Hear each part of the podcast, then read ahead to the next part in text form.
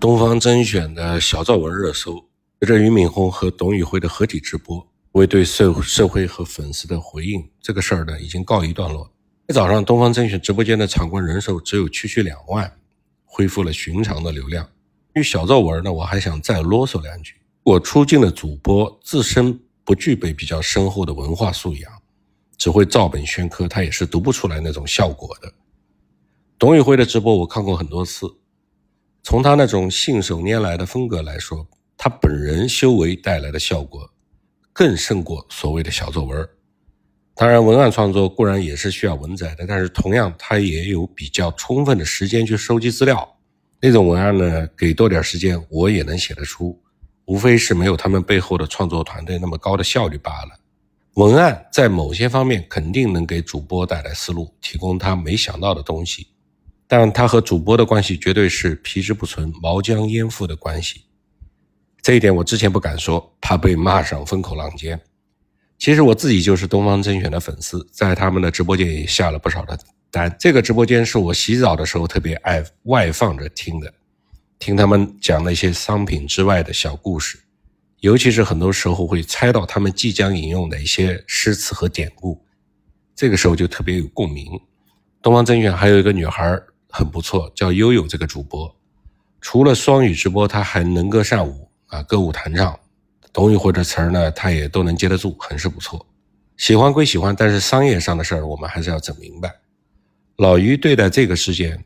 整体的做法还是比较智慧的。网络上面的人们把旁边煽风点火的罗永浩戏称为董宇辉的野生经纪人。按照罗永浩的说法，董宇辉你不离开，你就是老实懦弱，受了欺负都不敢反抗。那在这种情势下面，董宇辉好像不做点啥，都好像对不起大家的关注，坐实了那些隔岸观火、看热闹不嫌事儿大的人们的说辞。更何况还有老奸巨猾的老罗这种竞争对手。老罗在交个朋友直播间一直播到东方甄选下热搜，一分钟都舍不得这热度。老于处理这件事的手段呢，总体来说还是不错的，在关系上把老板和员工的上下级关系模糊成兄弟关系。更进一步把小董推成高级合伙人，利益上也承诺了要给他成立专门的工作室，给予股份，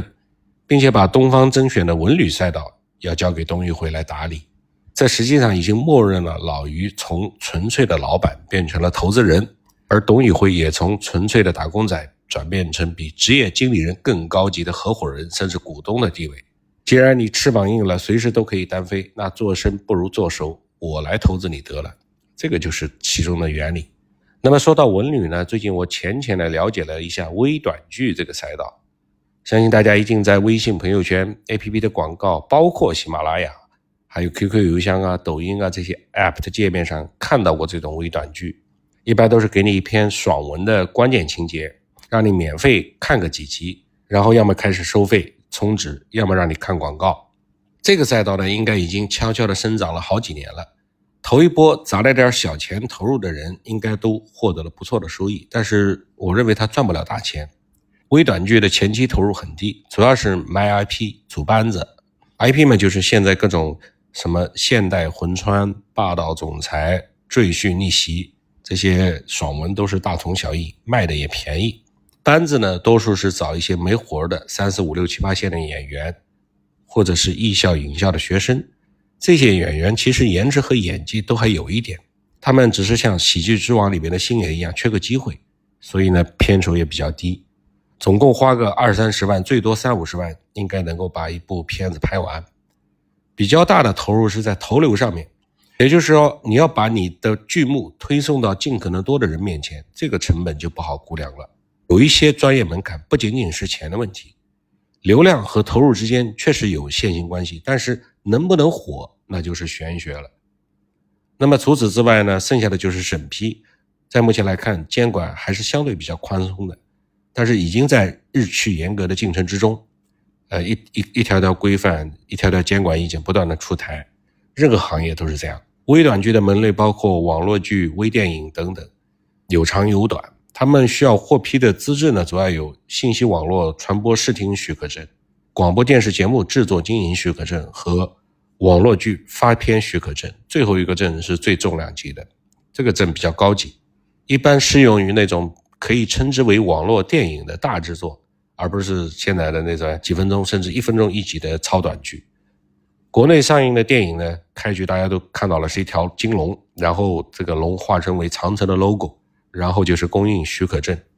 如果是网络发片，那就是在正方形里面有四个艺术字“网络视听”。